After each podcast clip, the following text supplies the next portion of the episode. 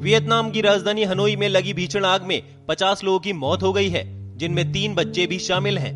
Media reports के मुताबिक, मंगलवार रात हनोई की नौ मंजिला इमारत में आग लगी। बताया गया कि इस बिल्डिंग में करीब 150 लोग रहते थे और हादसे में करीब चौवन लोग घायल हुए हैं, जिन्हें आनंद फानन में अस्पताल पहुँचाया गया।